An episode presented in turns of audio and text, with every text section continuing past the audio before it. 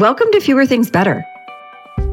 This is the place for all of us who are big on goals and short on time.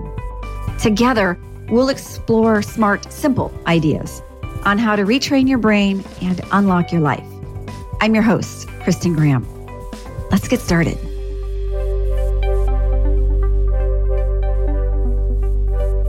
Lately, my email and social scrolls have been bursting with offers on all the ways I can give, give, give.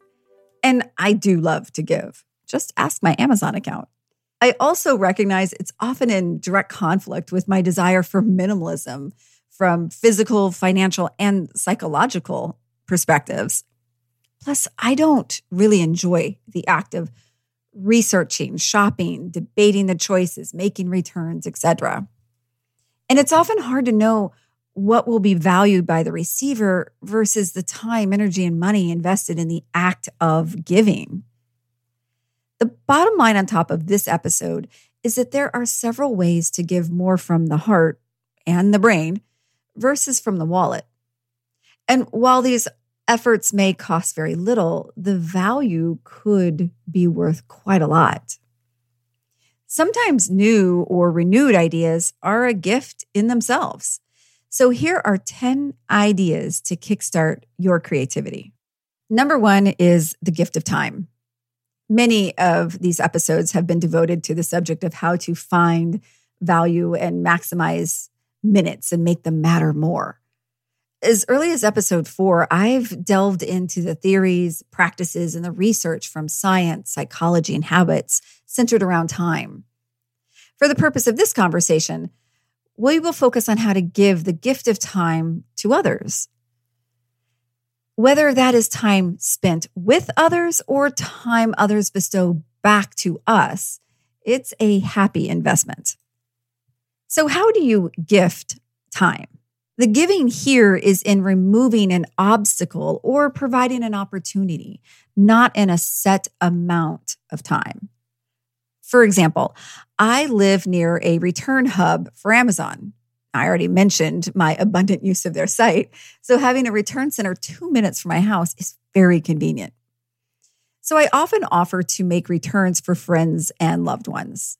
Due to the quick technology, it's a quick five minute in and out trip for me and a big logistical help for other people. It gets something off their counter and gets money back in their bank account. In this spirit, look for things you already do that you have ready access to and ask where that might be helpful to others. It could be as simple as bringing up trash cans for your neighbor, offering to walk the dog, babysitting or carpooling, taking a vehicle in for service, gift wrapping presents, returning those same presents, dropping off dinner, doing the dishes after dinner. You get the idea. The intention here is not to expend significant amounts of your own time, but to consider where you might be able to amplify theirs. Another gift of time is in spending it together. After the gap years of social activity from COVID, I've started having monthly lunches with my longtime mentor and friend. She and I spent years working and traveling together, and now we sit and talk and laugh and sometimes cry.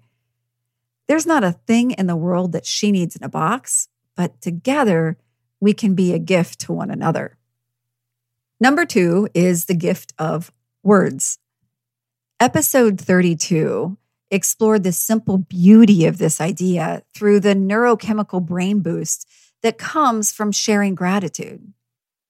Words are always available to us, and yet are often sometimes the hardest to give to others. I can't think of any other gift, however, that carries so much value. In fact, some initial neuroscience studies indicate that compliments activate the same center of the brain as receiving money. It's not just the thought that counts, it's also the thought that's spoken or texted, emailed, written, or recorded.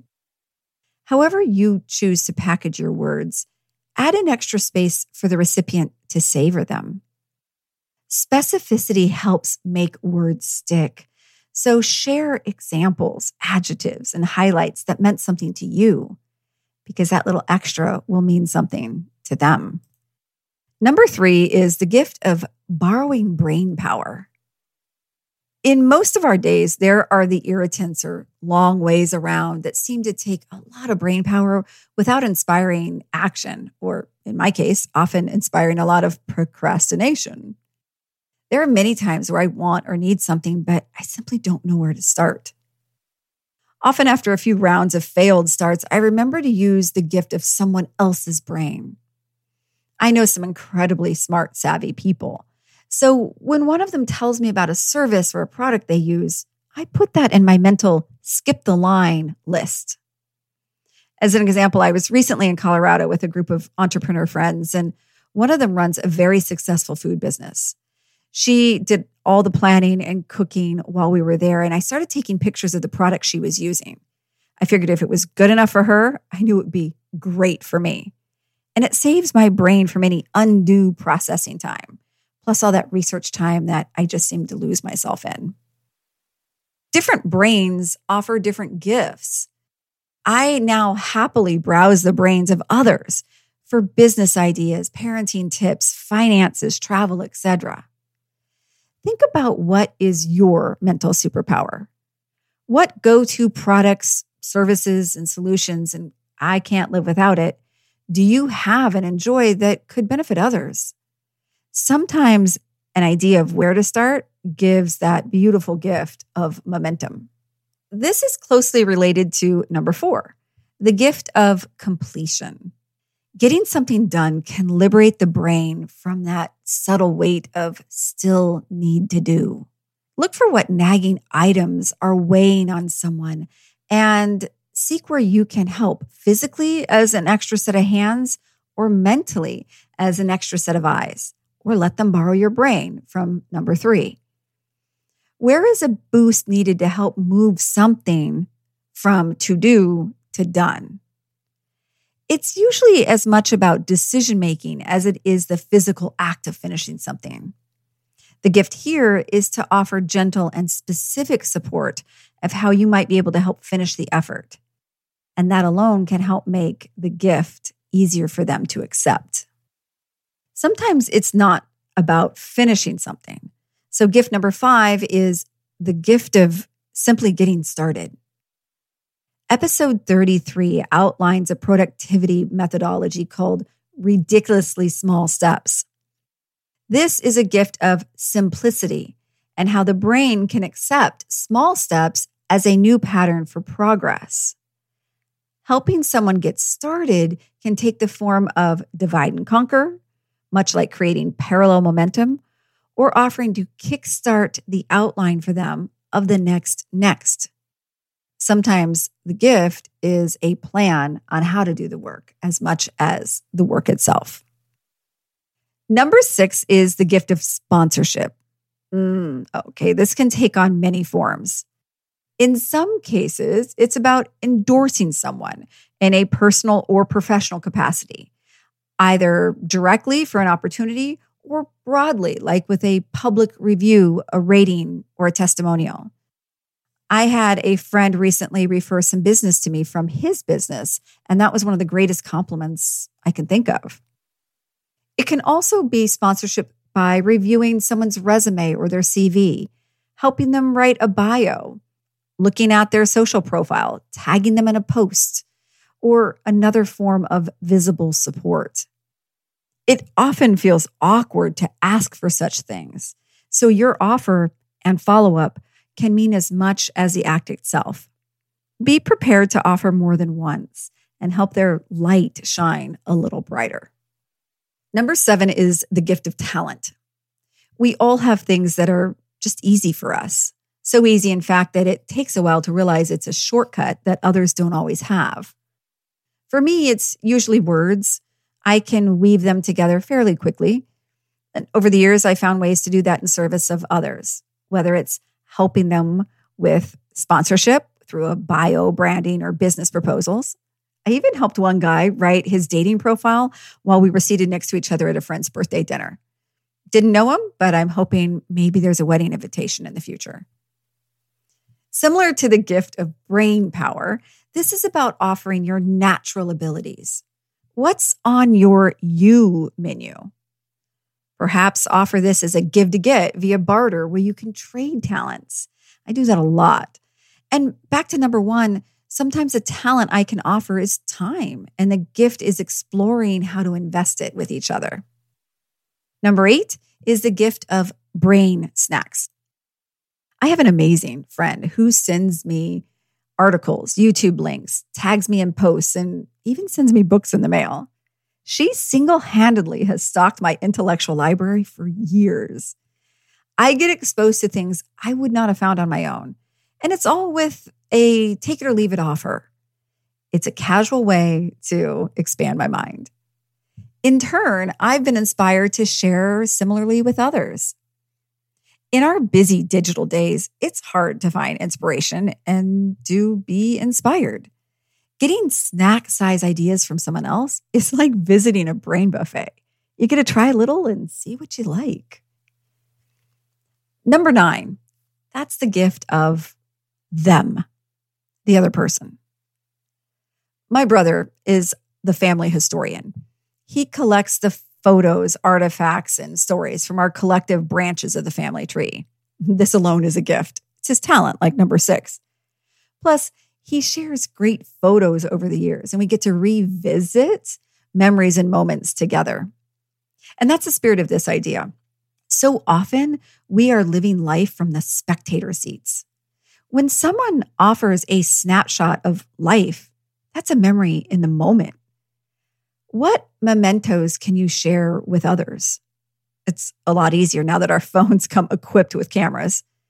But that also means photo albums tend to stay in our pocket. Offer to take pictures and share them, not just of the individual, but of the people in their life as a single parent, I'm always excited when somebody shares me pictures of my kids and their moments.